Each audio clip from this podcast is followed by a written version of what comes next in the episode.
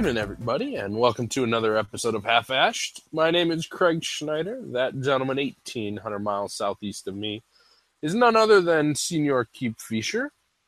And we are coming to you live for the 155th time this 11th day of November, Veterans Day, uh, 2016. Is it Veterans Day? It was yesterday Uh, Veterans Day? that was yesterday. Yeah, today's the 12th. Today, oh gosh, today's the 12th. It's no longer Friday. I did not change the date in the notes. Sorry about that. Wow. No, I'm uh, I'm all thrown off. I I had yesterday off for some personal stuff and totally forgot that today was Saturday and uh, was thinking it was Sunday and then I cured myself of that by apparently thinking it was Friday again. So I'm all screwy. You're in an endless weekend loop. Uh, you know, there could be worse things. True. Well, that uh, voice giving me a hard time is none other than Senor Fisher. How are you, sir? I'm all right, I reckon. About to be a lot better as soon as I get this cigar lit up. Oh, I don't know if you're about to be a lot better. You're going to get a jaw cramp.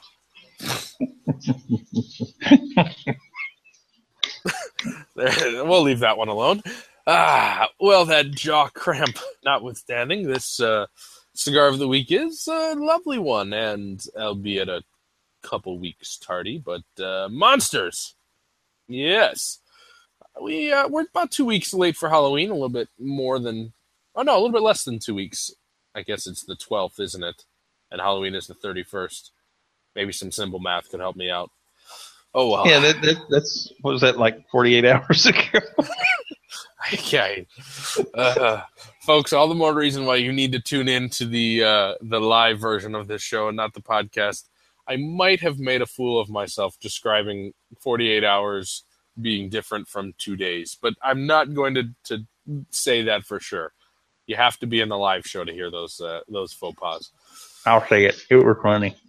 Ah, yeah, yeah, yeah. Well, what is not funny is uh, is this cigar, this Tatuaje Face, the third release in the Monster series from Pete Johnson and the uh, Havana Cellars Tatuaje cigars conglomerate that's uh, that is tied up with um, Pepin Garcia uh, down at the My Father factory. But yes, we're a couple weeks late from this Halloween gig, but it's never really a bad time to light up the face. Uh, this big beast, which comes in at six and a half by 56 by my direct measurement, um, was the 2010 monster release, the third one in the series. And it, if I recall, it is either the first or one of the first times that Pete Johnson used the San Andres wrapper. This cigar has um, a middle priming of a San Andres, so it's really lighter. It's more like a Colorado shade rather than the typical Maduro you get with the San Andres. But um, the cigar does take a left turn from the um, typical tobaccos being used in Esteli uh, and the My Father factory because this really wasn't something that they experimented with very much. Um, and quite frankly, I thinking of the timeline, I wonder if this was one of the reasons why they actually got into the Mexican experiment. If this tobacco was interesting or intriguing to, to work with, but you might know more about that than I do.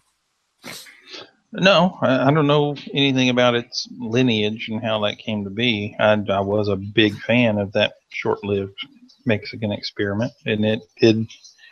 It was a little later, a year, year and a half after these, I guess. Really, it was 2012. Uh, yeah, I think so. Wow, man, oh man, makes me feel like these cigars are older than uh, than just saying 2010.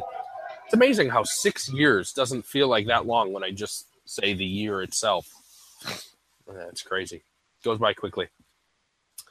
Well, it just happens. it's funny. Um, that San Andres wrapper, it does sit on a Nicaraguan binder and filler blend, but um, and they really have all done a good job of kind of keeping the impression of proper pedigree. Uh, you wouldn't really know by smoking these things that, to me at least, that they have that Mexican influence. Um, this cigar has always kind of danced around or between sweet and savory, though more recent cigars uh, for me have kind of dove deep into the meaty depths of other manufact- other Nicaraguan manufacturers. Um, these have some cinnamon uh, flavors that they offer up, and it, it, gives you just a little bit of respite from um, the, the cigar generally remaining in that realm. But uh, it's meaty. It's it's dark. It's not so much dark in the sense of uh, Maduro type flavors, but it's just savory and hard flavors. I'll put it that way. So I expect this will be one that's right up Kip's alley because it never really seems to overpower, though it does stay in that area of flavor. So we'll see how it goes tonight. Bueno. Well, you you smoked one of these uh, yesterday or today, one or the other, right? Today. Yeah.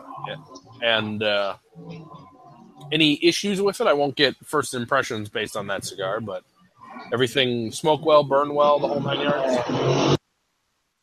Oh, uh, apparently the uh, the motorcycle wanted to make a comment about that too. Just a whole herd of moto conchos came through here.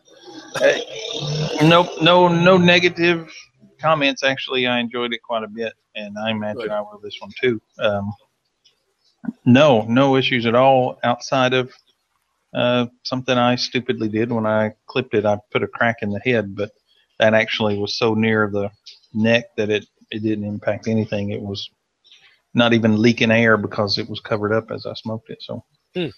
nope. That's lucky. Um, my uh, my initial tasting notes on this one were definitely in that meaty realm, the the deep, um, heavy savoriness there. Some cinnamon flavors, as I mentioned, um, but it is lightening up a touch. I I sparked this up approaching an hour ago now, and uh, it's a six and a half inch long cigar. Uh, it, they publish six and three eighths, but a couple of my samples, including the little nubbin that's on there, was six and a half. Um, and I am at uh, four and a half. Wow, I have smoked more of this than I thought. So in an hour, I've burned two inches, and it is starting to transition out of the first third into some um, other flavors, a different flavor realm. So what uh, we we won't get into the second third right now, but you've lit lit this up. What are your uh, first thoughts here? Um, one thing I, after just saying I had nothing negative to say, the very first puff on each of them was a little um, uncharacteristic, and it, it tasted a little vegetal, but that instantly went away. But it, it's it's only noteworthy because it was the same thing on both cigars.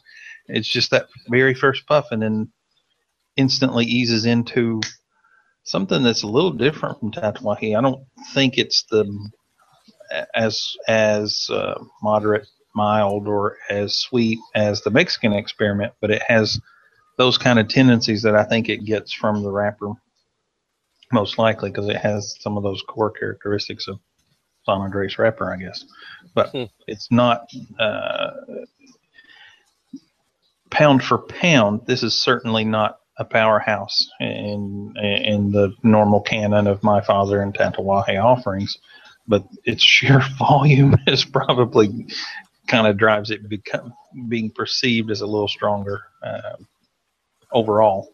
But early on, it, it's uh, it's still got a little a good bit of sweetness to me, and almost leathery, but not quite. It's kind of that sweeter end of leathery. I don't even know that I would put citrus on it because it's not that it's not that bright to me. And I don't know. I, I did not smoke these at the time they came out, so this is my first experience at six years. So I, I Oh, wow. don't don't have a recollection of what they were and to compare to what they are now. So all, all I have is today to go on. Um, I actually my first foray foray I think that's the word into these cigars was uh, Foray, I'm sorry foray, foray. Thank you. soiree, foray.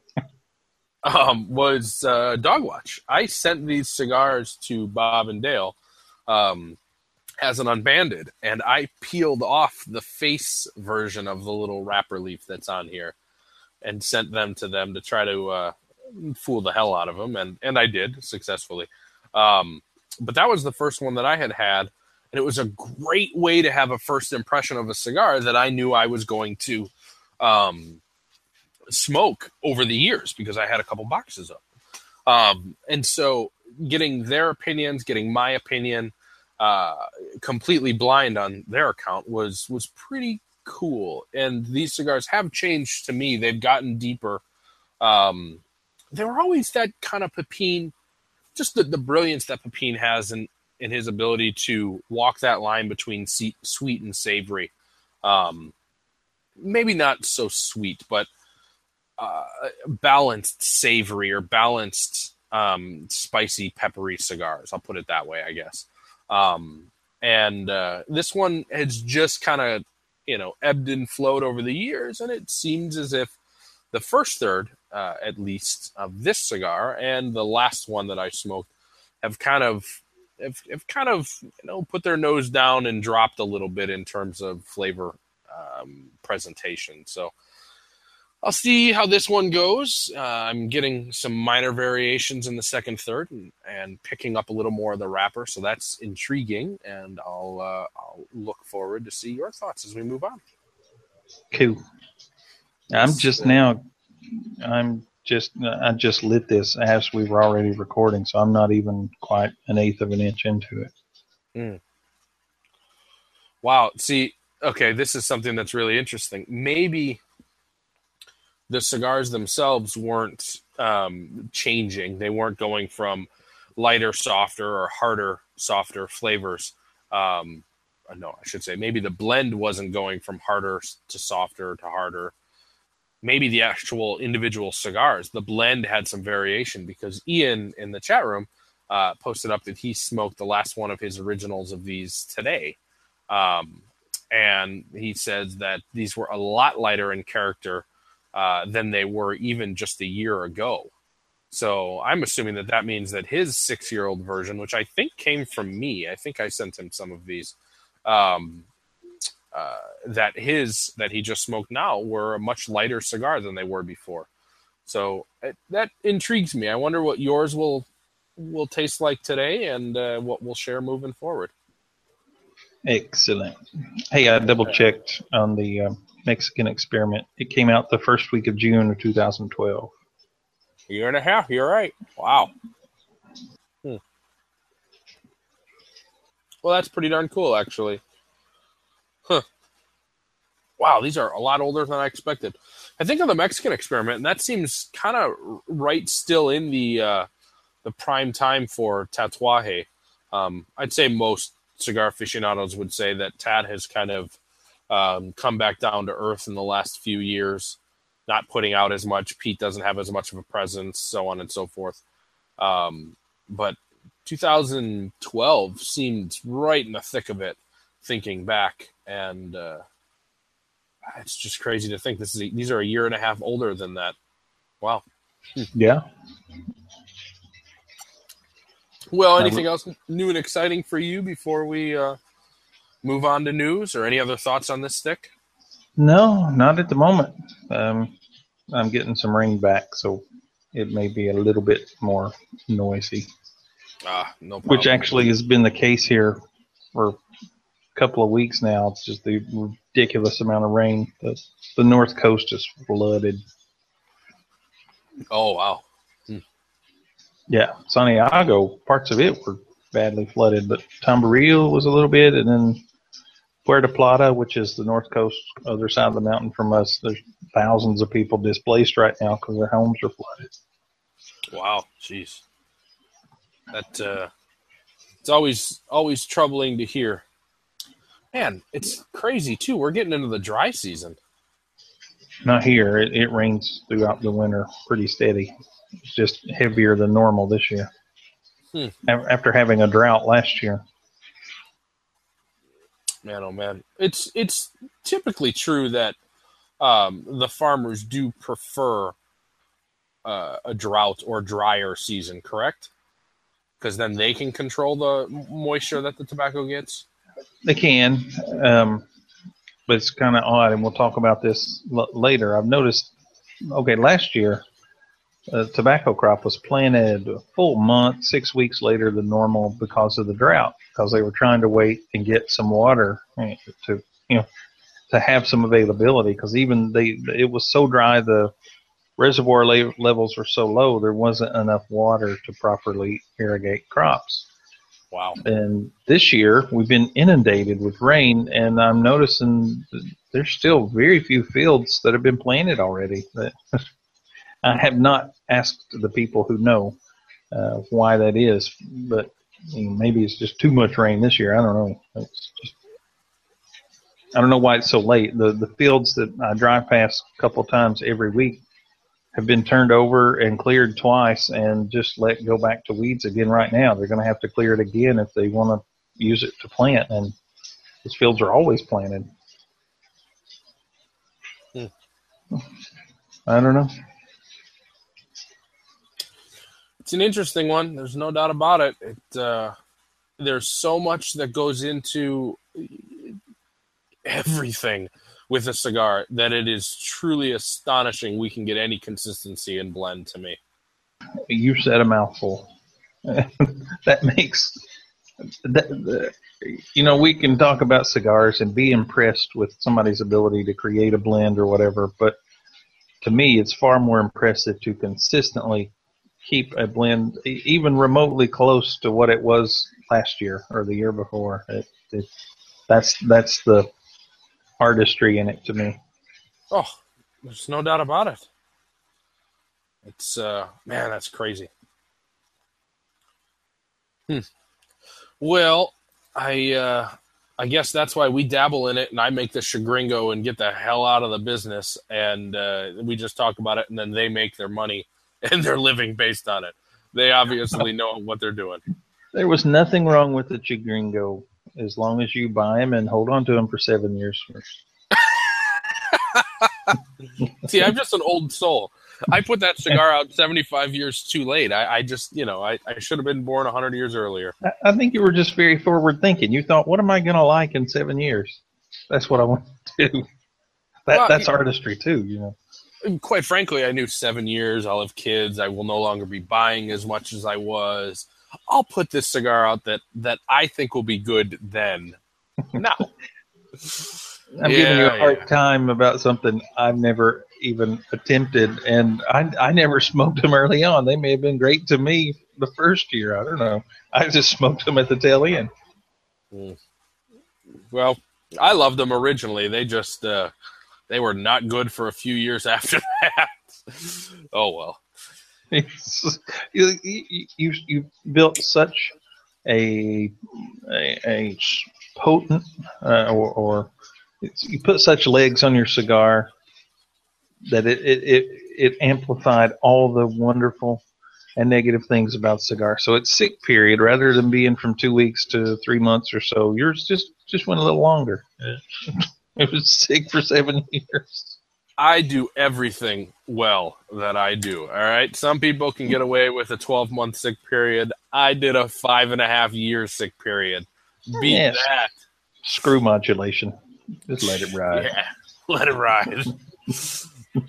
ay, ay, ay. Well, we, uh, as we said, we're a couple weeks late to the party on uh, the the Tatuaje monster front, but also we've uh, we've got a bit of a news story that's a couple weeks late to the party, but I thought specifically that it was worth sharing here because it uh, it's very interesting. Um, but it and that news story involves the embargo and uh, the American Cuban uh, political front. So I thought that was a little interesting, but with just Kip and I here to entertain you and uh, a couple of these news stories coming on, I challenge you to stick around if you dare. It's going to be another fun night of cigars and rum, hopefully, like every one of our half assed. So stick around, boys and girls. It's going to be a good one. That's what you always say. You know, it's funny. It's easy to always say that when you've just got it in the notes. well, you don't have to say that. You don't have to give away your secrets. Oh, that's all right. Hey, you you are gracious enough to put together notes, and so I'll utilize them. So I I still would like you to do a show one time without any notes, and I bet we'll have a killer time. yeah, we might. well, that's that's a very good point. Uh, yeah, yeah. So much for there not being much traffic later.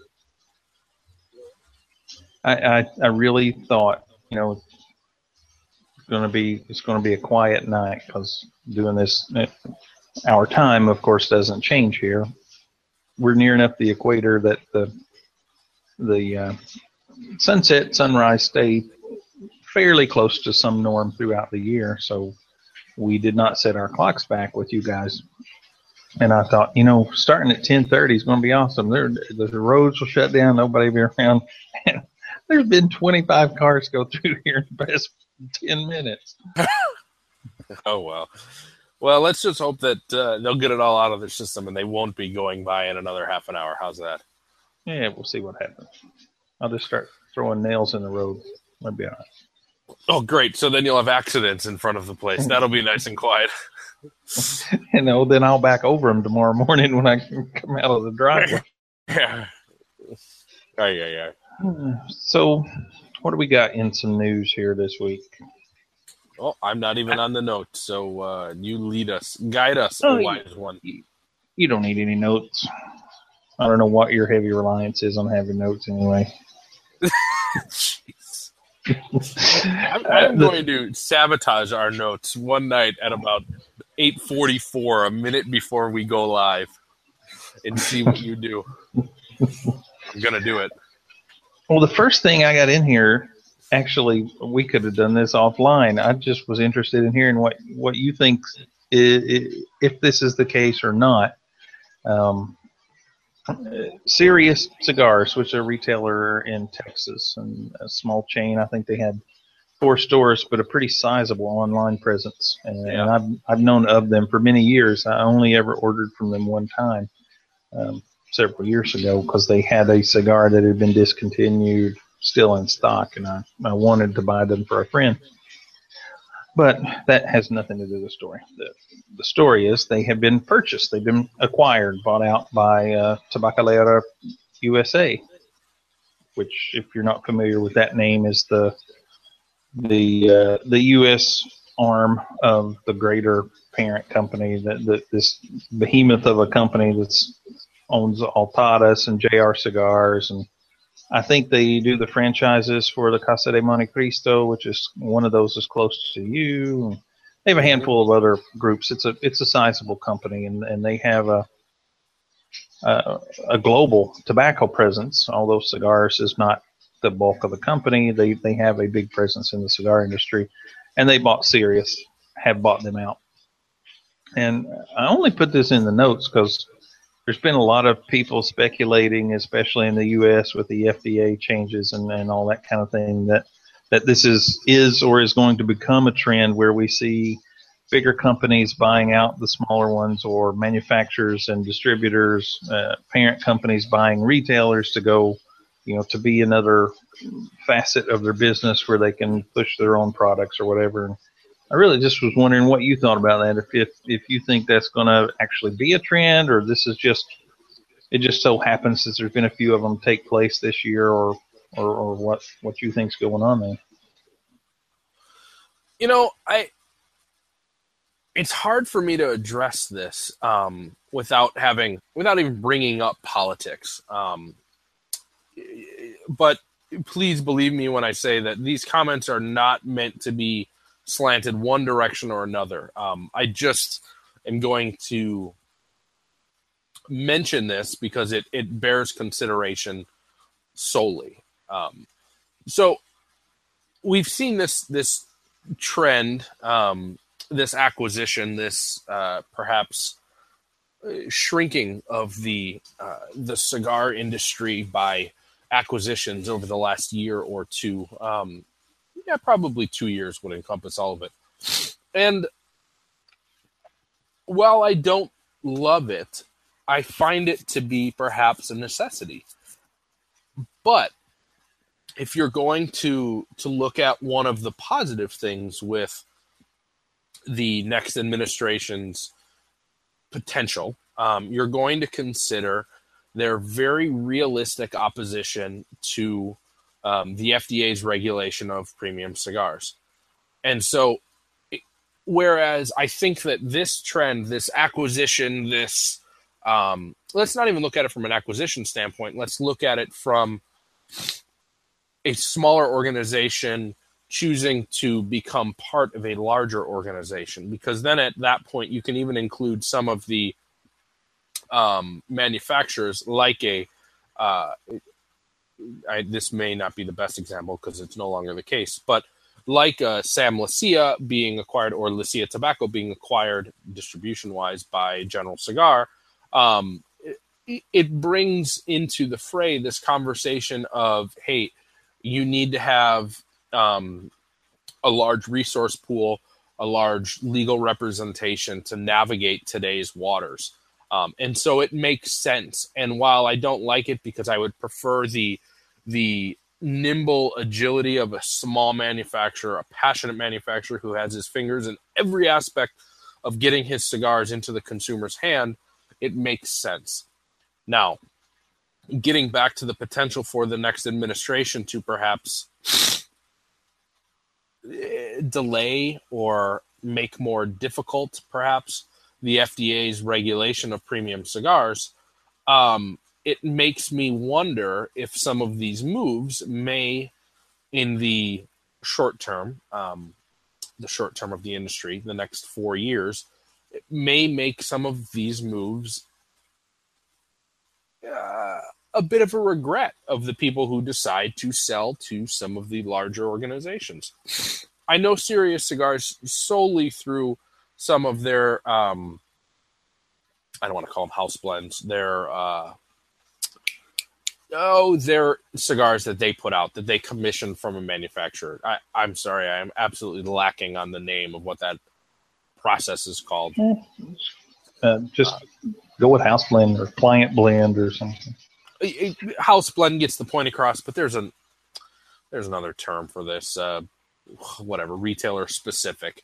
Um, I I know Serious through that they've had their hands in some of those, and and um, they are a pretty reputable retailer in terms of volume. I, have heard about them, and I live nowhere near where they're based.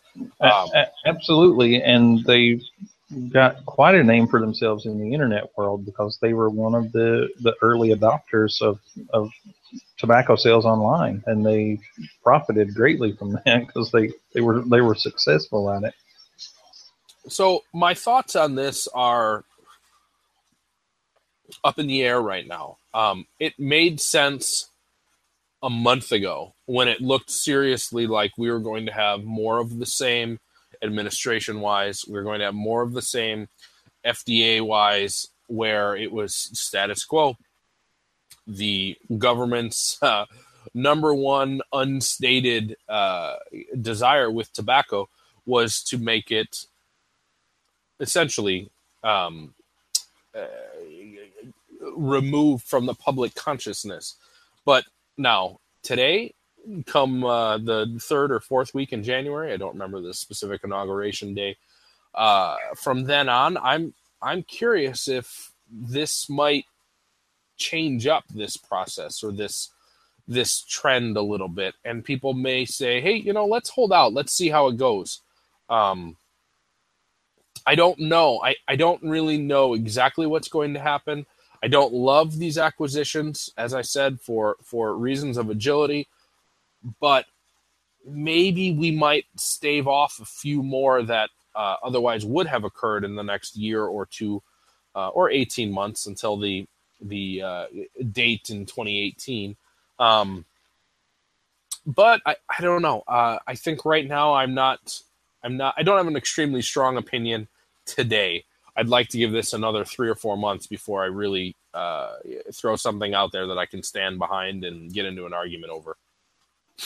Yeah, that's kind of where I'm at too. I don't know that I would even firmly call it a trend at this point. I mean, it's happened a few times, but it legitimately could have happened at, at any time.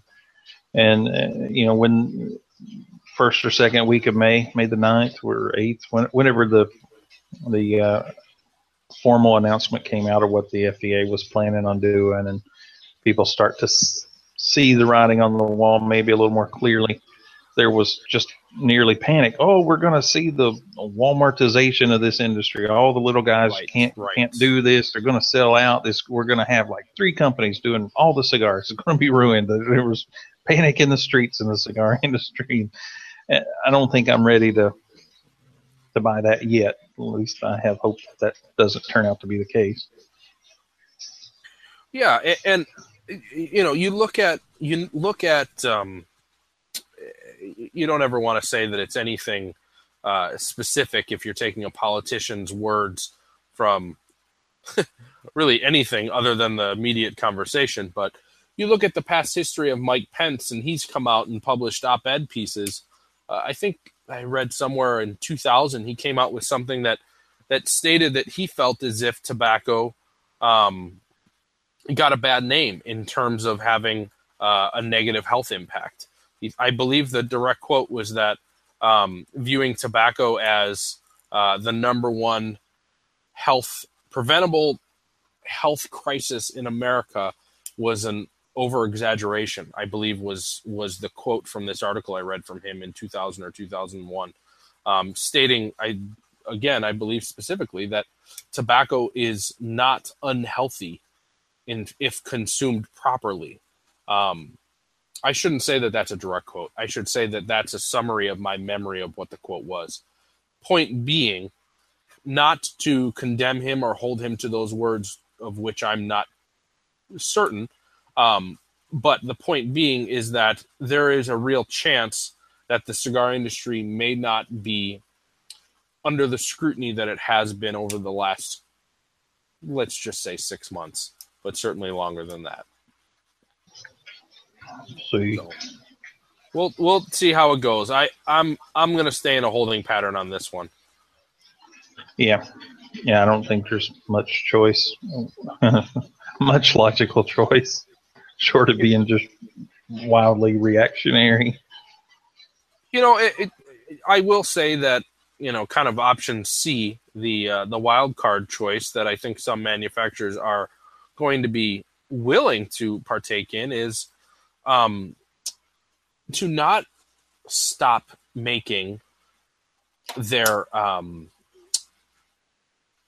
boutique blends, but to just put them out in a different manner. I think we're going to see, as I know I've said on this program before, I think we're going to see the American brick and mortar retailer be the one who suffers most. Manufacturers, I think, are going to survive. I think they're going to ultimately hear their consumers and the consumer's desire for something new, something unique, something enjoyable, and still put out some of these cigars, but perhaps put them out internationally.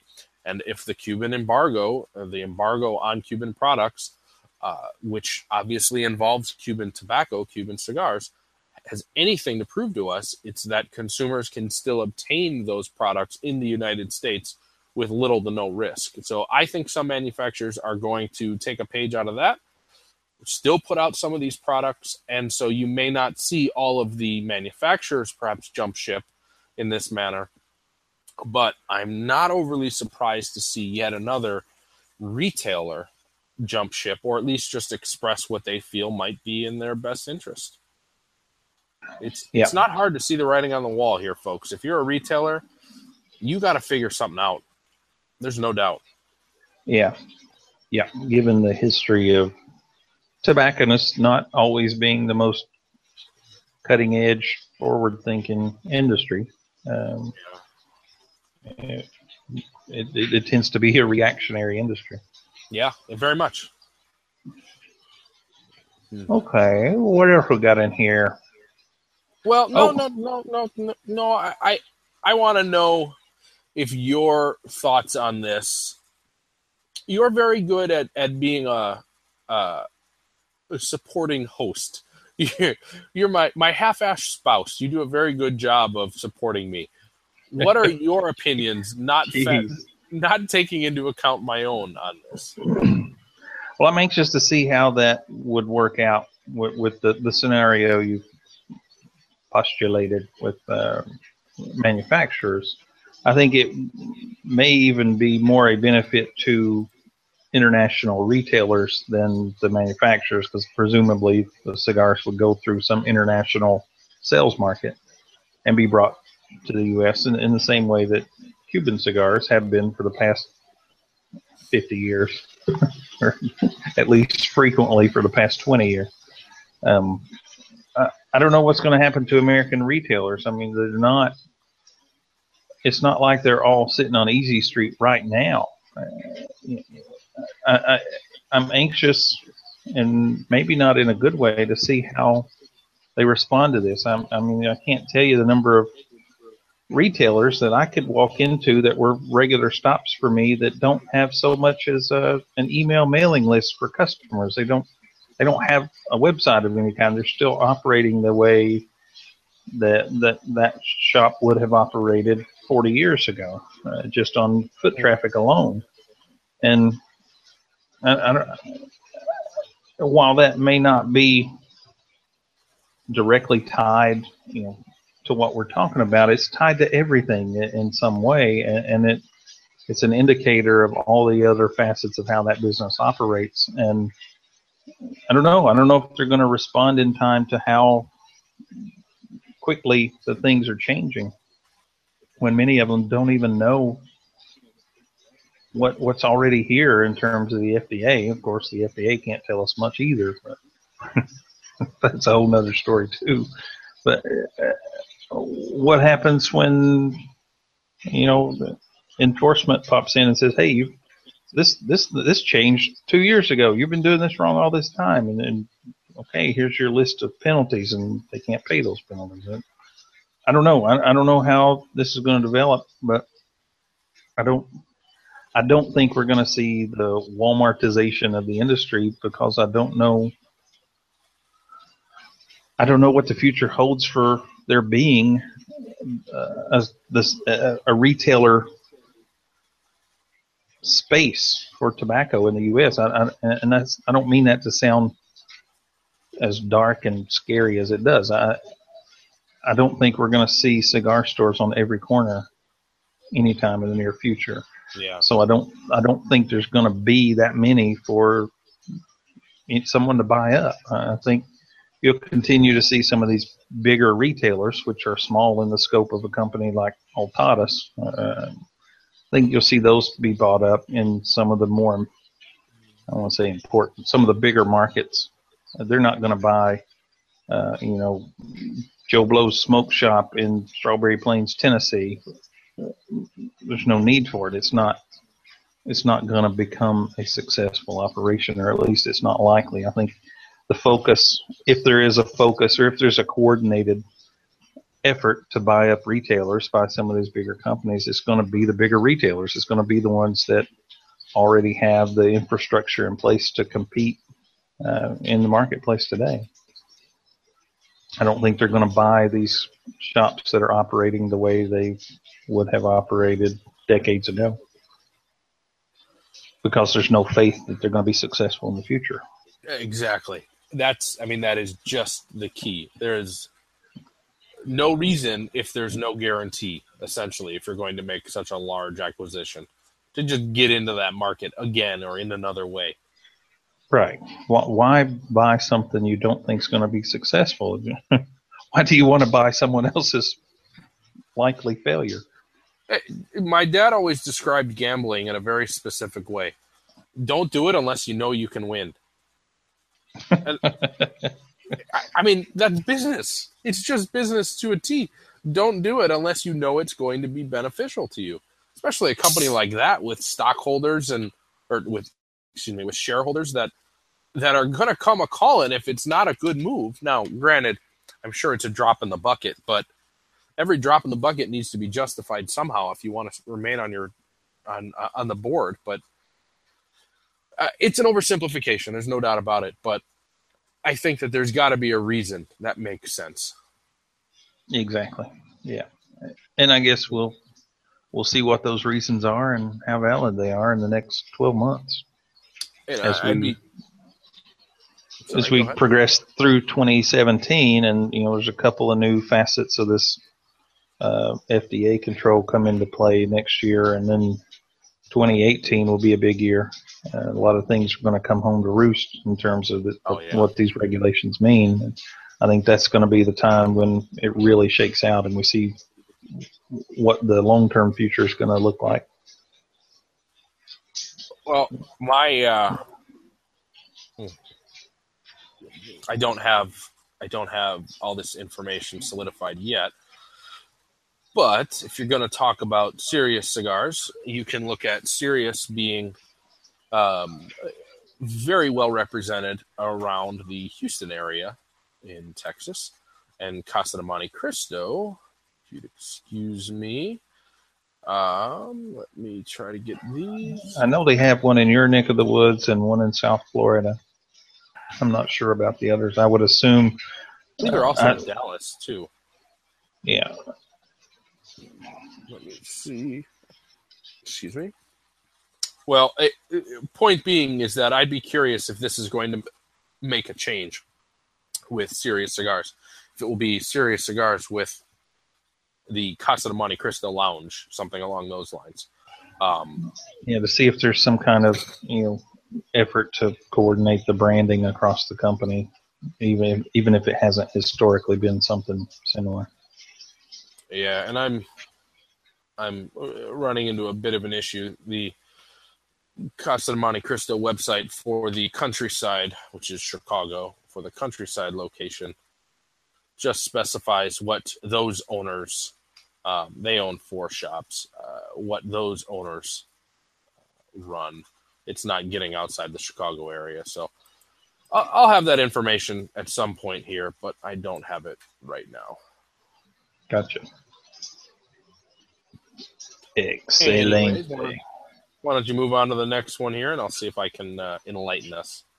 Yeah, I'd like to because I know you at least used to have some affinity for one of these cigars.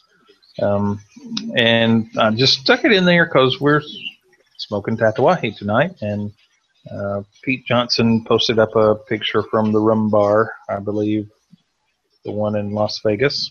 Uh, I'm assuming he's out there for the big smoke this week.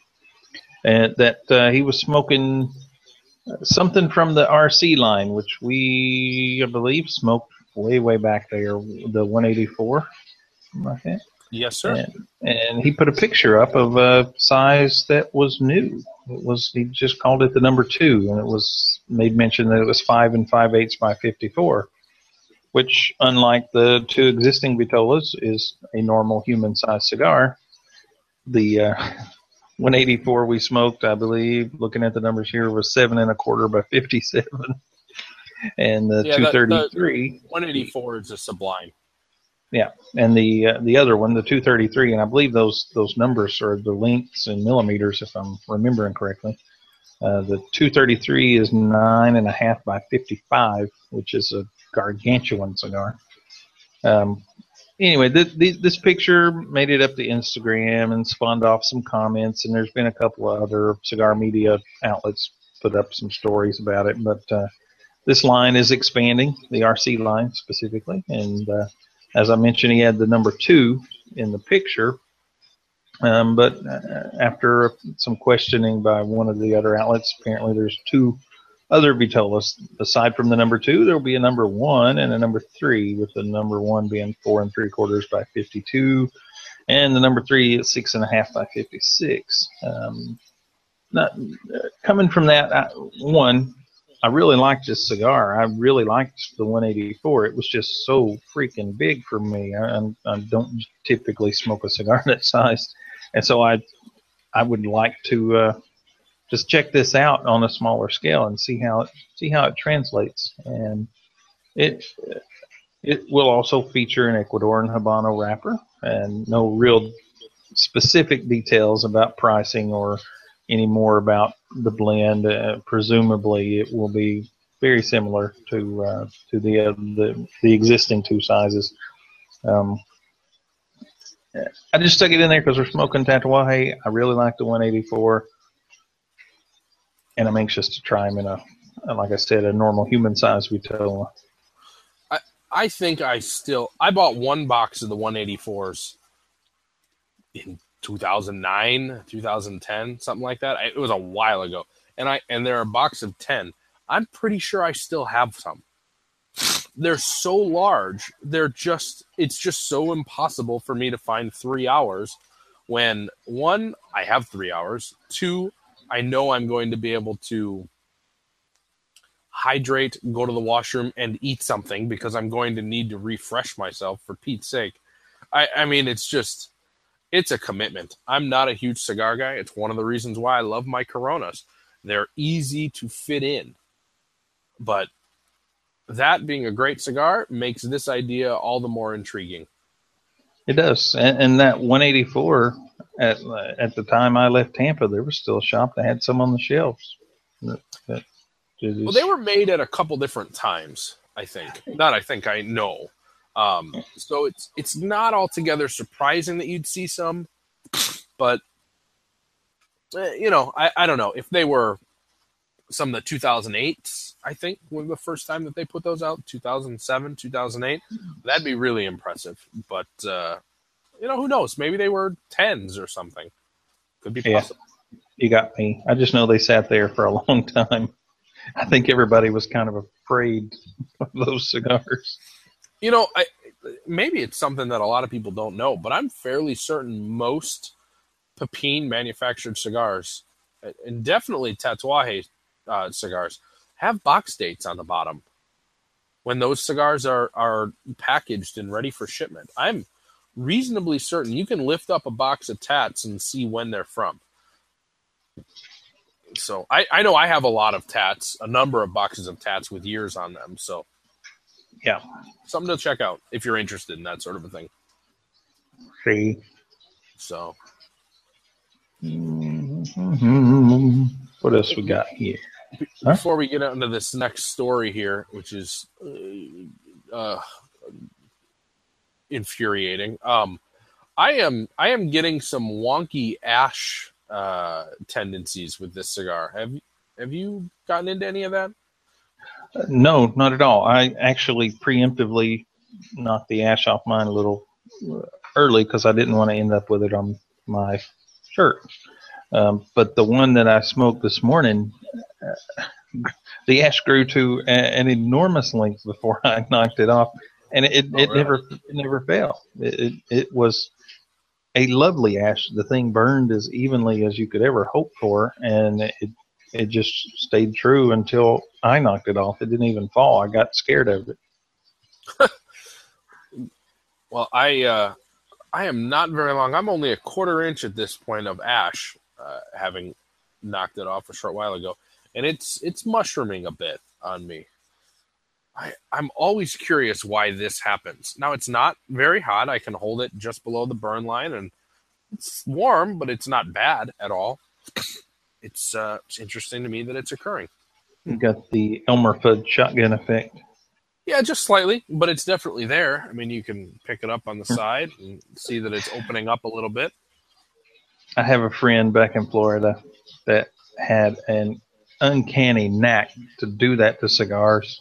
I mean, he'd come to my house and we would be smoking from my humidor cigars that had lain side by side for years. Uh, uh, every other cigar in there smoking fine, but you give him one and it would do that almost you know, a, a ridiculous percentage of the time. I never figured out why. It was clear enough that it became uh, a standing joke in our group of guys that, that this one gentleman could canoe or cause the ash to just peel apart like that. And, and it was always him. and no clue why, but it was funny. I, it, that's interesting to me that it was something that he would experience more than other people. That I really have always wondered if it's the cigar or the smoker. That's interesting. Well, we, I mean, we had a, a standing joke that he could canoe a cigarette. It's just crazy. Huh. I will Very say, I, I will throw something else about this cigar. This one seems to be a little sweeter than the first one, and that may just be because it's not the first cigar of the day for me. Um, coming across almost berry like to me, and I'm staying away from the citrus because there's nothing like that kind of sweetness to me. But it, it's it's a darker sweetness. You know, you think uh, uh, uh, ginger beer or or uh, some kind of berries or something, and that maybe it's just because I'm paying more attention this time around as well. Because, like I said, the the first one, I lit it up first thing this morning and a little bit later, and then again in the afternoon. I, I smoke that thing throughout the day at different times because it is quite a bit of cigar. But this one definitely seems sweeter than the first one. But Hmm. again, that very well could be me either paying more attention or because it's Saturday and not my first cigar today. Well, this has definitely gotten sweeter in the second third. I will say that now it has, you know, we don't need to be getting into this too much, but it does have some of that citrus that was noticeably absent in the first third. Um, so it, it's sweetening up a touch and definitely moving out of the realm of that, uh, you know, uh, three inch porterhouse meatiness that it was upon lighting. Yeah, mine is is clearly away from that meatiness, but I'm stopping short of the citrus so far. Well, shall we uh, talk about the wholly depressing tobacco tax uh, news that we have here? Sure. This, uh, if you have very many friends in social media that are out of the California uh, area, the California area, the California market, um, I saw some of some of the updates coming from retailers and actually cigar reps in California, and more so than anybody else. But that on this past election, they had a proposition, Proposition 56, which was a pretty sizable tax increase on tobacco products, specifically cigarettes, but it carries down the line to other tobacco products, which include cigars. Um, and they actually did not have a crazy high cigarette tax in comparison to many other states. Uh, it was formerly uh, 87 cents per pack, and as soon as this takes effect, and it, it overwhelmingly passed to increase uh, to two dollars and eighty-seven cents per pack of cigarettes, uh, which when the math works out down the line and the prognosticators in the cigar industry and media have worked out some of these numbers, it essentially doubles the cigar tax when it makes its way through the math that drives that uh, that tax rate in California. And so, you know, th- there was an example that a ten dollar MSRP cigar right now sells for about fourteen bucks in California, and after this takes effect, is that ten dollar cigar that you can buy for, in Florida where there's no cigar tax, it's a ten dollar cigar. It will become an eighteen fifty cigar in California once this gets into into place. Boy, that is scary as crap. That's a yeah, that's a. It, it should be scary to California retailers more than anybody. How do you compete when I, I have a cigar I'm trying to sell you for eighteen fifty, or you can order it from Pennsylvania for ten bucks? Oh, it's uh, yeah, it, it just doesn't look good for retailers, no, brick and mortar retailers specifically. right. There is a a major cigar distributor wholesaler in California. I, I don't I don't guess for their shipments out of state it's going to matter, but uh, presumably they supply much of the uh, California cigar market at wholesale. I wonder how that's going to impact the, anything at the wholesale level, or if this is strictly at retail. Well, I don't think it's going to make a lot of people happy. I'll tell you that. No, I can't imagine. Well, it's not going to make a lot of cigar people happy. We should say that. Well, yeah, that's that's true, and there we're not probably aren't too many of them out there. We're not exactly in the majority these days. No, we're not. Does you know uh, completely? uh, Well, it's related. I won't say it's unrelated, but a completely different direction. Does the CRA have confidence in its numbers of American premium cigar smokers, or are those just kind of colloquial? I don't know. I, I, I don't know where that number comes from. Uh, I mean, you can make a guess. There's 300 million cigars imported into premium cigars imported into the U.S. each year on the books, legal cigars, and they claim what's the last number I remember is about three million. Yeah, three and a half. I thought was the number, but Yeah. it's the same realm at least. Your average cigar guy smoke 100 cigars a year? Probably not. I, I'm I'm below that. I bet I'm around eighty a year, um, and I would say that I'm probably in terms of that three million people. I'm I'm gonna guess that I'm on the higher end of that. Well, if that's the case, then there should be more than 3 million cigar smokers. Yeah, it's, that's true, but uh, you never know what's counted in that number too. That three hundred million. That's true. And, and that is something, some definition exists somewhere, but it does not include small cigars, the you know, black and milds and whatnot. Sorry, I'm uh, I'm actually trying to keep this cigar lit. It is. Uh, I can tell that it the nicotine is slightly getting to me because I'm not enjoying as much of it as I normally would, or it it as often as I normally would. Yeah. This one's still uh, trucking right along with the burn. It's a little bit wobbly. It's not as uh, well kempt as the first one, but I got, I got no complaints. It's performing very well so far. Good. I'm glad to hear that. Always happy to hear when uh, a cigar I provide is enjoyed or performs uh, admirably. Dude, I was trying to keep my comments to myself, but I was in love with this cigar this morning. Well, good. I'm glad to hear that. yeah, I'm, Always I'm glad to hear that. I am just short of Tatuaje fanboy uh, anyway, but I really like that cigar.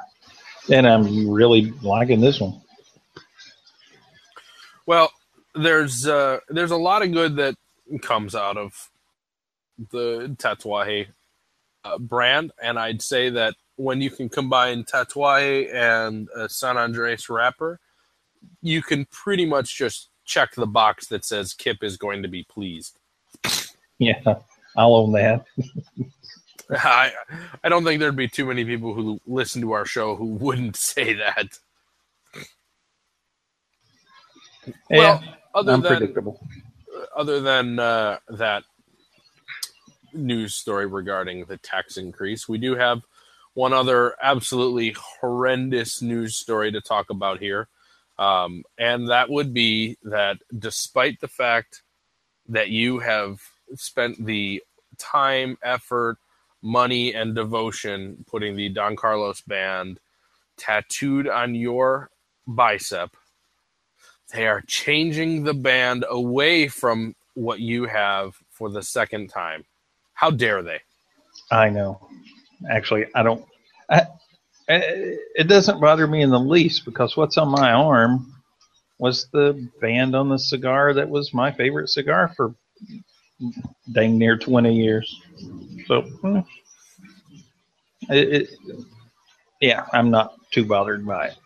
But this time, it's a it's a pretty it's a significant change this time. Uh, in early 2011, the year after I had this put on my arm, um, they changed it up a little bit and with some minor changes in the internal design of the band, um, but added a, a pretty significant section across the bottom with some extra gold trim and whatnot. Um, but the the Don Carlos has always shared its uh, its band at least, if not total packaging, but at least the band with the Hemingway lines and in a different color scheme. The the Chateau uh, Chateau was green and red, whereas Don Carlos and Hemingway were black and red. Um, but and then there was you know changes, but not too significant in 2011. But now they are changing, and and those changes in 2011 applied to all of them, uh, to the Chateau series, the the Hemingway, the Don Carlos. They all changed. Uh, this time around. Yeah, the Añejo actually was a little bit later. I think there was another year passed before they made the change there. I'm assuming they had a pretty hefty supply of bands to go through before the change hit the market. I didn't Um, know that was the case. Hmm. Yeah. Uh, yeah, I was still buying the old bands on Añejos uh, the year following the change on the other bands. Uh, Wow. But anyway, this this change is just for Don Carlos, and these are not bands that no one has seen before. They just started showing up on Don Carlos, and it's the band that we saw over the past several months when the Eye of the Shark and the Don Carlos Private Reserve came out. Uh, which I have one. I didn't bother to bring it out. I could have shown you. I, I can put a picture up on the forum. It's uh, predominantly black, whereas the existing bands are red just a change in color scheme and a couple other little minor details. Uh, but uh, yeah, it's changing. It's a packaging change in the future. At least that'll be a blend change. Be classified as a blend change, maybe. Uh, well, I know that uh, you probably screamed a little bit when you heard about this again, but uh, we're all here for you, Kip. If you need somebody to talk to, you can go to the forum. We'll we'll give you the collective electronic pat on the back, shoulder to cry on. Yeah, you'll rock me to sleep, tell me everything's going to be okay. Yeah, I wouldn't go that far, but you know, we're here for you, buddy. uh, well, I uh, I think that that leaves me with the next news story here, um, and it's one that I'm not altogether certain if you caught. Uh, I know for a fact that I did not, so I'm I'm very interested in this story, just more because it's gamesmanship um, and it involves Cuba than anything else. But uh, I don't know. Perhaps perhaps you can offer up a bit of objectivity here because anytime I hear anything about the U.S. and Cuba, it's hard for me to to stay objective with that. But somehow we missed this on uh, I think the 20, 28th of October, um, just before we recorded the last time. Um, the U.S. abstained from a vote regarding the UN. Um, the UN actually coming out with their annual. Uh, let me let me get this right. I'm not just going to wing this one because it, uh, it it's a little bit important that I state the specifics here. But um, the United States has consistently voted against resolutions that the UN has put forth, that the General Assembly has put forth on the resolution calling for an end to the U.S. trade embargo on Cuba. That has been something that's gone on for more than two decades. Um, it was very, very common for uh, this to be put to a vote among the Assembly and the United States to be the only member um, to typically vote in favor of this. At times, Israel would join as well, supporting the United States, and it would be something like 190 in opposition and two uh, in support of the United States um, embargo. Well, for the first time ever this year, the United States is abstaining from that vote. They are not going to come out. The the diplomat, the United States diplomat, who's a woman, I believe, uh, Samantha Power is her name. Um, she will not be casting a vote in support of the United States embargo. Um, one would assume, and I've seen some some verbiage expressed on this, that the executive branch, the administration uh, currently in power, is choosing to not support this due to uh, essentially the um, President Obama's understanding and attempts to start to normalize relations between our two nations. And the reason being why we are no longer supporting this or why we are no longer opposing it, pardon me, um, is very interesting to me. The Obama administration is choosing to abstain from this vote because they want to put some pressure or to at least distance themselves from the Republican held Congress not putting an end to the embargo. But the ambassador will not go so far as to cast a vote in opposition of the embargo due to there being certain language in this this um, General Assembly's vote which the U.S. does not agree with. So it's it's an interesting first step on the the diplomatic front. It's really not even a first step um, when you consider that this uh, the normalization began through the help of other United Nations members, um, namely Canada and and the Vatican, if I remember correctly. Um, this is just really interesting to me. It's gamesmanship. It's one more. It's just one more little pushback that um, the Obama administration is putting out there. Again, you know, they're lame duck politi- politicians. Um, it's the end of the run. This is when you can really see what uh, sort of a legacy Obama wants to be known for.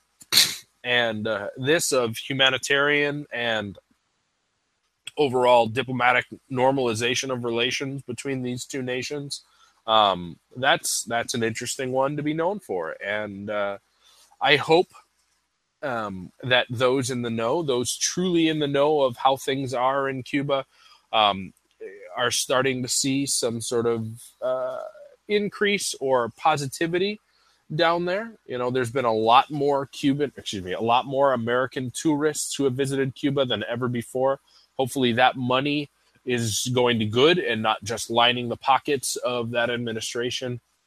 Um, I just am absolutely fascinated with all of this. And while this really isn't necessarily a powerful move, um, this vote truly has no authority to stop or to maintain the embargo.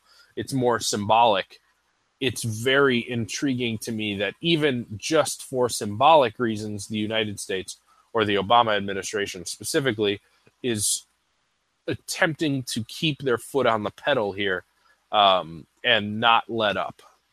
I, I, I'm, I like that. I'm intrigued by that, and I think ultimately that uh, when the embargo does end, that no one will look back and say, yeah, the the end of the Obama administration had nothing to do with this. I think that it will be quite the opposite, and to me, that's a good thing. Yeah, and, and at the very least, it's consistent, which is something we lack in our government too much. Very true. And one would assume that if this is the first time this vote has has been abstained from, that even last year, after after relations had started to become normalized, um, the United States still voted in support of the embargo in the UN. So even after the normalization process began, we expressed uh, a steadfast need for that embargo in the United Nations. So if we're changing that, hopefully that is a sign more that there are positive signs occurring rather than just, well, we want to be consistent, and I don't think it is only out of consistency. Um, but I hope that's the case. Yeah. lots of words coming from you on this one. yeah. Well, I didn't know this story existed until about 30 seconds before we started recording. Well, it was it was an interesting one. I I I'm on some websites that are devoted to Cuba and Cuban relations, um, and I just perused them today and randomly looked back and saw a story from October, and couldn't believe that I had missed it, both there as well as in the normal news cycle, as well as as in the involving, uh, excuse me, as being involved in the cigar industry. Um, it's really, really interesting. Yeah, see what happens. Uh, maybe in the next couple of months, but what happens after that, I suppose. Yeah, exactly. Well, what you getting out of this cigar these days? I'm getting 100% humidity that's making the burn a little, little tighter. Oh, really? Yeah, the the the storm is arriving. Uh, it's been a little bit of lightning and much harder rain. I'm trying to talk over. Mm that's interesting because I'd say that I absolutely am hearing less uh, water noise from you now than before, even when you're speaking. It seems as if it's more of perhaps a, a uniform tone, and so it's being it's being um, filtered out maybe by your mic. Hopefully, that's the case. I, I have been staying completely muted if I'm not talking. We'll see. Hmm. Yeah. Oh, well, in, in terms of yeah, in terms of this cigar, I am now entering the final third. I'm in the two and a half inch range, two and a quarter inch range, somewhere around there. Um, there was a phase here when I had a lot of citrus, uh, about an inch or so, and that's died out. I'm not so much back to the meatiness that I was earlier, but it's kind of transitioned. I'm getting more of a leathery flavor. Um, you know, uh, leather face. It's funny. I doubt that was intended, but um, you know, it uh, it was a, a, correlation that I made. Um, I I'm not seeing so much of the spicy flavor that I was getting, the spiced flavor that I was getting from the wrapper in the second third any longer. This is now going a little more one dimensional, which is interesting to me that a six year old cigar is having its final third be a bit one dimensional um, because I would have expected that to be completely the opposite. This cigar's got a little bit of age. It has been kept well in my humidor for uh, its entire length. I was the first purchaser of these. Um, it's been in cellophane, in a box, in my um, climate controlled humidor. So it's been a, a, very good, it's had a good life. um, but it's behaving now like a younger cigar, a cigar that still needs to develop, which is really interesting. Um, I I like it. I would say this is not the best example that I've had. Um, year four and five were much better than uh, year six, I'd say, but it's smokable. It does have some nicotine, though it's not overpowering in how the sensations of the flavor present themselves. Um, it has a much stronger room aroma now. I'm not usually one to be able to pick up the room aroma, but it has a, a, a spicy, peppery room aroma, which is very interesting. Um, and I'm enjoying that almost as much as I've been enjoying the cigar itself. So um, I don't know. There's not too much to report in terms of flavors on my front. Uh, what about you? Yeah, I'm just getting to probably the the point you were calling citrus, and that's the closest thing to a something I would call citrus since I lit it. Um, I, I, think this middle section was the sweet spot for me in, in, the first example, just because the tail end of it, the final third of it, I, and I having you know time between each session today as I smoked this thing throughout the day, I had time to reboot between each, and so I smoked the first one down next to it was just you know about to burn away mustache and it got much more potent at the end in terms of its strength and the flavors hardened a lot toward the end too where they got a little more more like uh, some of Pepin's signature flavors, some more spice, um, more uh, crispness, uh, and less of the sweetness that I'd had through its entire length beforehand. Um, but right now, it's still very sweet. It is more citrusy, less dark, sweet root beer, ginger beer kind of flavors. And still grooving on it. I'm I'm digging it a lot. Really making an attempt to get some flavor here at the end. I, have retrohaled a little bit, and it's it's a little uh, tingly up there. Um, but I'm I am definitely getting um, some really dark fruit flavors. There's definitely a, a sweetness that's coming from raisins that just just like syrupy, fruity, um, uh, dried fruit flavor that's there, which was not what the sweetness was in the second third. Um, I'd say like a, a, almost sugary, almost syrupy, sweet, fruity flavor is an underlying flavor to kind of go in the final third to go along with some of the the depth. Um, again, not as meaty, but kind of just a, a darker, solid tobacco core in the final third. Yeah, and and not having smoked these when they were uh, recently released or when they were young. Like I said, I don't have the comparison. I don't have the memory to make a comparison. But this this cigar feels very sedate compared to most of what I've smoked from from my father from Tatuaje. Um, and I, I, was wondering if that ha- is a factor of time or if this blend was kind of created that way originally.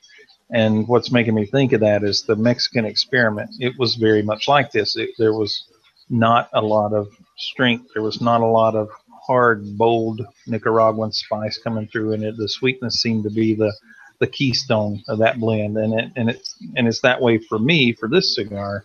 I don't get the you know my father regular line kind of bold Nicaraguan kind of new school Nicaraguan things we talk about with the uh, that that sharp spice. I, there's none of that here for me.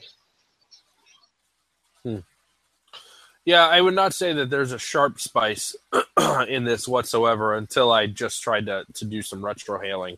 Um, it, I'm I'm certainly not the best judge of that. I typically don't retrohale uh, as often as you do. I'll do it in spurts to taste the cigar, but to just maintain that retrohale is it's a little bit harder for me than I would say otherwise.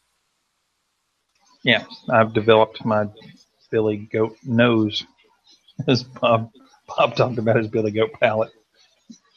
there was a time that I didn't retrohale very much at all, and now it's it's kind of the norm rather than the exception. That's just the pattern I've fallen into. well, well, what what else you been smoking this well two weeks? I was just going to uh, to bring that up. I had an old cigar that is not a norm, but is absolutely one that I can't find a single reason why I don't reach for more often. I, and what is it? It is um, the Ashton cabinet. So, a Fuente product. Well, Fuente rolled product, correct? Yeah, yeah. Um, two weeks ago on the show, I talked about the Ashton Maduro, the aged Maduro that I smoked, and that I was impressed with that, and that I I didn't know why that was a cigar I wouldn't want more other than the price. Well, I don't. I have to admit, I don't know what the price of these cabinets are. I, it has been a long time since I've purchased one. If that wasn't obvious, this was a gift. It was given me by a, a, a former coworker. Um, so for the price that I paid, there's no reason why I wouldn't smoke this more often. Um, but man, oh man, this was citrusy. It had a bready sweetness to it, that kind of yeasty, bready sweetness that I absolutely adore. A, a bit of a nutty flavor from time to time with it too. Just great, a great cigar. And if you give it a chance, you know, if you're someone who doesn't really have uh, a palate that is just used to and or destroyed by overly heavy, overly full cigars, and can enjoy a mild cigar, you gotta reach for this, man. It's just flippin' fantastic. Yeah, I I have not smoked one in years, but I was a huge fan of these back in the day, and, and I mean, shoot, many years ago. I don't even know how long it's been, but long ago, and went through a number of them. I don't know the exact pricing these days either. It seems like my information is now almost a year and a half old, but uh, in Tampa at the time I moved last year, they ran nine to eleven bucks a piece, depending on the size. That's a lot of money. That's and that that's factor of a couple of things. It's Ashton. Um, well, there, there's an extra step in the process, an extra uh, middleman because they are produced by Fuente and they go through Ashton's hands and the distributor's hands and everything else. There's one extra step, of course, and it's a Fuente made product. They they use good tobacco that has they they've invested in setting aside for a long time, and they need to recoup that. So you know, there's a few things that play into the price, but like you said, if these cigars, if you're somebody that can appreciate that, then maybe it's worth it. Uh, it, it, was worth it to me for a very long time. I I smoked a lot of those cigars. Hmm. Well, I I just thought it was worth uh, you know, we all know I am the one on this show who doesn't go into a humidor looking for the the new thing. Um, but you're smoking a 20 year old blend. I uh, I just think that maybe I shouldn't just uh, espouse that all the time. That yeah, find uh, some favorites and enjoy those. Maybe I should talk about the favorites that I've rediscovered, and uh, I think that that that's that's not gonna that's not gonna uh, upset anybody to make them go, oh yeah, I forgot about that. That is without a doubt um, something that I want us to realize, especially now, especially with the future um, being a little uncertain.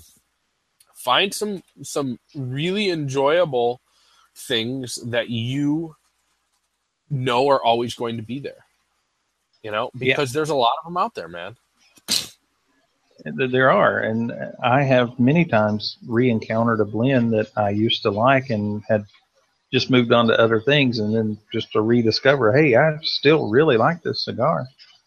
And it's it's funny to hear you talk about maybe opening up your realm a little bit and, and exploring some of these things, either new or new to you or old to you, but haven't smoked in a while. And I've kind of drifted in the opposite direction just because of availability. I, I, I don't I, I, don't have a shop I can walk into that has three thousand facings the way yeah. I did in Tampa, and there's not a constant influx of new cigars. There, there's one or two here and there that come in. There's actually a new one just popped up this week here at the local shop. Uh, I have not been down there to to try them. I just saw it on their Facebook feed, but uh, I don't have the opportunity. So I've kind of settled in a groove of smoking regular cigars that I know I like that I can have muled down here when somebody's coming to visit because quite honestly honestly it's much more inexpensive for me to buy them from the states than to buy cigars here whether they're dominican or, or other uh, they just cost more here especially dominican cigars you just need to make more friends with more manufacturers. I think that's the key. Yeah, I'm going to have to weasel my way into some some more factories. I need to work on that very sooner rather than later. You know, there's just a shirt you can wear when you walk into those factories that I'm sure Skip could help you out with. The the weasel shirt. Yeah, I have that shirt. You know, I think I've seen you in that shirt actually. Yeah, I I've worn it on the show a couple times. well, there you go. ah, good times. Well, I don't have just a whole lot to report about. Um, honestly, I, I think last time around I talked about that Oliva Inferno, which is a house house brand made for famous by Oliva and Michael Stewart had brought me one down when he came and visited in January, and I really liked it. So I ordered some and had my friend bring them back with her from the states uh, to carry them down. And I talked about that last time, uh, but I've smoked quite a few of those in the time since, and still still think they're a great cigar and a great bargain because uh, they put them on sale for less than three dollars a stick. But Anywho, the only other thing I've really smoked these past couple of weeks that's noteworthy is from Padilla, the Padilla Miami Maduro. Um, and if I'm not mistaken, mistaken, El Titan de Bronce makes that for them in Miami. And uh, same thing, I ordered them with the Infernos and, and had my cohort. She was going to the States. I had her bring them back from my friend who accepts my packages for me there. And man, I, I haven't liked a Padilla cigar that much in ten years. I, it, mm. I thought it was it was really good. It's not not a cigar I'm going to commit my you know my entire cigar budget to for the next year, but it was a very good cigar. I really liked it. It was, um, you know, Padilla rebooted their company three four years ago, where they just essentially wiped their core lines and started from scratch. Um, and they have cigars made by El Titan de Bronce. They have some made by Oliva. Seems like uh, seems like there was one other manufacturer in that mix making Padilla's products, but I don't recall what it was now. And I My remember father did for a while. They did. I don't know if they still do, but uh, I, They I do don't know. Okay. Um, I remember when they rebooted. I liked some of the new blends, but again, that that thing that was playing in, it was adding a third party in, buying it from a very good manufacturer, kind of made the pricing a little out of line, in my opinion. Um, but these were reasonably priced and were good cigars, and, and I'm a big fan of El Titan de Bronce anyway. I, I like the I like their products that they make for other folks. They made some La Palinas. They made some. Uh, I think they made some of the El Primer Mundo. Um, if I'm not misremembering, uh, now some of those are out of PDR down here. But anyway, but I walked into that shop there in Little Havana and just bought some of their own line, some of their own cigars they're making for themselves, and, and dug them at the time. And same goes for this. I I would definitely buy this Miami Maduro again. That's always good to hear. I can't say I have much experience with that. It it um it actually was darker and sweeter than what I've gotten from this cigar uh, overall. There was not a great deal of spice in it, which is in opposition to the other Padillas I had tried. Um, uh, it, it was lightly sweet, more leathery, but but that raisiny kind of thing you were describing earlier kind of hits home with that cigar. I, I enjoy it quite a bit. It, it was up to, but not over the line that made it that would have made it cloying, where something's just too sweet. It's just too much. I, I don't like that. Um, uh, and I don't I don't mean that it flirted with that line. I enjoyed and uh, have enjoyed them. I've only had a couple of them so far. I like them. I'd buy them again. That, that really is the bottom line. That that when you're talking to somebody, say, would you spend your money on that cigar again? Is, is kind of the thing. You can talk about it and and say it's you know I have a friend. His entire review system is yeah, this is good, or no, that's a bucket of ass. this is two options.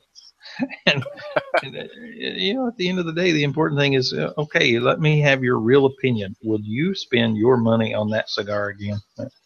I would on this one. That's that's pretty good. That's a pretty good uh, uh, little. Um, gosh, what the heck do I want to say? Uh, why do I keep wanting to say advertisement? Um, endorsement. good gracious. I'll Hey, go with that. It's not an advertisement because they're not paying me jack. No, no, no, definitely not. Uh, Well, you got one more on here that uh, is an oldie but a goodie.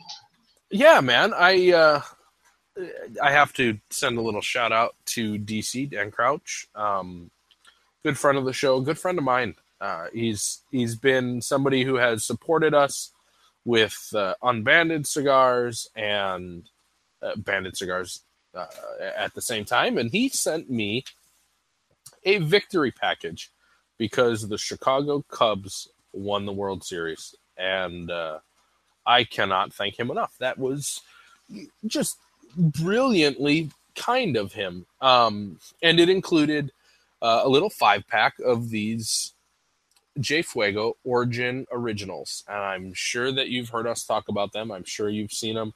They're little paper packs of hand rolled, unmolded figurados, uh, like four and a half, five inches long, somewhere in there, about a 44 or 46 ring uh, figurados. They're freaking brilliant. I want to swear so bad they're that good.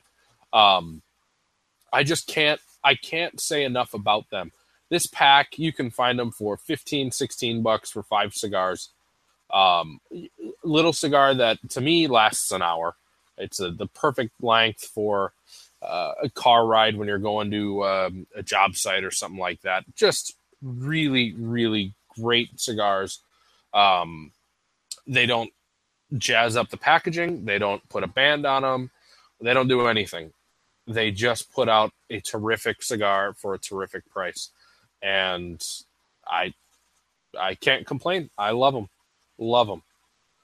I did as well, uh, and I say did not because I don't still or wouldn't still enjoy them. I just don't don't have access to them uh, here. But in, in, the states, I used to buy them with some regularity. That for some period of time became my regular fishing cigar, just because it was easy to throw a pack of those in a you know a vest pocket or something. Yeah, yeah. You know, and it's it's one of those things where it's a pack of cigars in paper and so I never really thought that it was. Uh, well, I I was always fearful that it was going to be damaged or that it wasn't going to transport well, but the paper is tight enough around them where they don't move around. It's also thick enough where you're not really going to scratch them or bend them or crack them. Um, man, it's just it's great. I really really like the packaging. Um, I, I just I can't say enough good about these cigars, man. I, I need to smoke them more often and I need to pick them up more often. And quite frankly, the biggest reason why I don't pick them up is because generally when I go to a cigar store, I'm buying a cigar to smoke there. I'm not buying a five pack, you know. Um, but I should spend five dollars more, pick up a five pack, and then have four cigars to smoke when I get home too. So very, very uh, great sticks. Cool. Yes, sir. Well, we just kind of talked about this cigar. Uh, got anything else to say before we start wrapping up? Uh, I don't think so. Um, I don't really have any news on this cigar. It's still just about the same thing as it was. Um, you know, but uh, quite frankly, it's a good one. You can find it, and you're willing to kind of branch out on a slightly different typical um, uh, a slight difference from the typical my father products and typical tatuaje products. Shoot uh, if you liked the mexican experiment shoot. If you like perhaps some casa fernandez products shoot. I, I think it's a lot of good reasons to give it a, a try um, without necessarily oh i don't know endorsing the fact that these were $13 cigars at the best of times. Oh, pardon me. Boy, boy the chat room's going to give me a hard time about the hiccup. yes, they are. Um, it's just a, a, good cigar for, you know, those random celebratory, u- unique times. Yes, they are. And at the price I got them at, they are just phenomenal. yeah, you did get them for a good price. I did. I'm very grateful for that too. Thank you. oh, of course. Oh, yeah, yeah. Dang it. Well, as Craig sorts out his hiccup issues, his hic issues, I will start wrapping us up uh, as the rain comes back. Uh, if you, uh, thanks for joining us and tuning in this week. As always, we certainly appreciate it. And uh, Next time around in episode 156, we will be smoking in Unbanded, also from Dan Crouch, who uh, Craig was just talking about it. Send him the care package. Uh, but in the meantime, if you want to get a hold of us, you can get us at craig at halfash.com or kip at halfash.com or through any of the typical social media outlets Facebook, Twitter, Instagram, and of course the forum at halfash.com. We'd uh, love to have you come join us over there absolutely. And uh, tonight's episode's going to end on uh, just a, a, absolute heartfelt dedication. This one goes out to Scott. I don't know if I've put an episode out to him before, but want to be sure to do it tonight. Uh, had some had some difficulties these past few days, and looks like he'll be moving forward in a positive direction. So want to uh, want to put some good thoughts and vibes out there for him, and want to make sure that we know, as always, every episode, every time we record, every time Kip and I chat, uh, we are thankful for our listeners so much. So, good night, everybody. And again, thanks for listening.